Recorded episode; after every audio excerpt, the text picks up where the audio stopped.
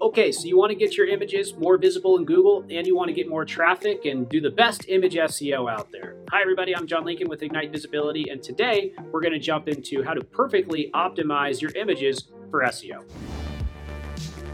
Hi, everybody, John Lincoln here. If you don't mind, please go ahead and leave us a quick five star review on wherever you are listening to this podcast. We would really appreciate it, it keeps us motivated. Okay, let's go ahead and dive into today's content, and thank you.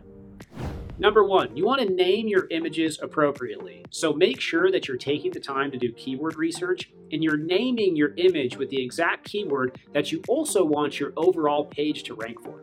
Number two, you're also going to use that keyword in your descriptive alt text and your caption. Now, you want to make sure that your alt text and your caption includes other information about the image, but you need to make sure that you have a keyword in there. Otherwise, when somebody does a search, what is your image going to come up for? Nothing that's going to help your business, right? It needs to have a keyword. Next, you're going to choose the best file type. Make sure it's one of these JPEG, PNG, or GIF.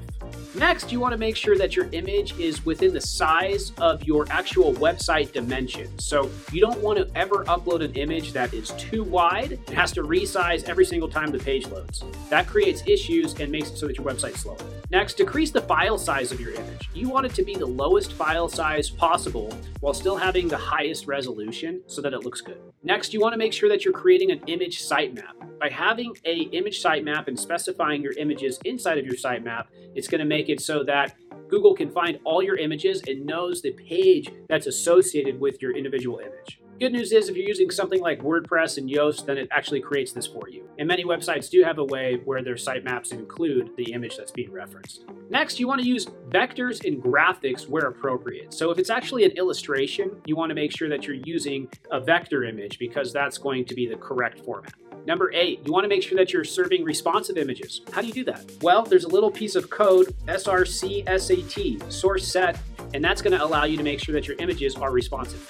Next, when possible, leverage browser caching. That's going to make it so that if somebody's jumping around on pages on your website and goes back to the previous page, it loads really fast. And next time they come, all the images are going to load quickly as well.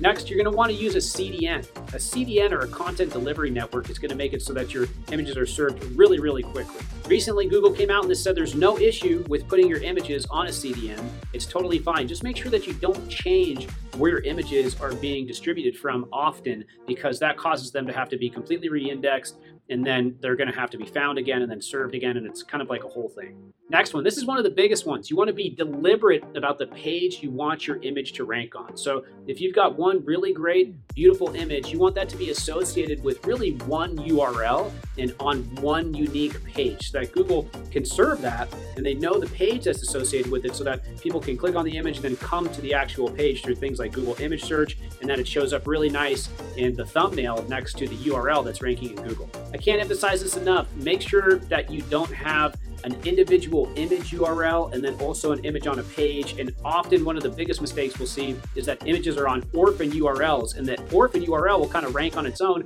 and even outrank the HTML page. So that can be a major issue that happens a lot with WordPress and other website frameworks as well. Pro tip, make sure you check the SERP results. So if you look at the search engines and you notice that it's a very image heavy results area on mobile and possibly desktop, then that's going to be an area that you're going to want to focus more on your image optimization. Pro tip, it's the same thing for video as well. So if it's a search result that shows a lot of videos, then you should probably optimize for a video on that page. If you want to learn how to optimize for videos on that page, check out our YouTube video on five best practices for video SEO directly from Google. Finally, one of the last things you want to make sure you do is have open graph tags for your images and open graph tags overall for the entire page. The open graph tag for images is OG semicolon image, and you want to make sure that you're using that as much as possible. I hope you enjoyed these image SEO tips. If you have any questions, leave them below. Can't wait to see you next time. Bye.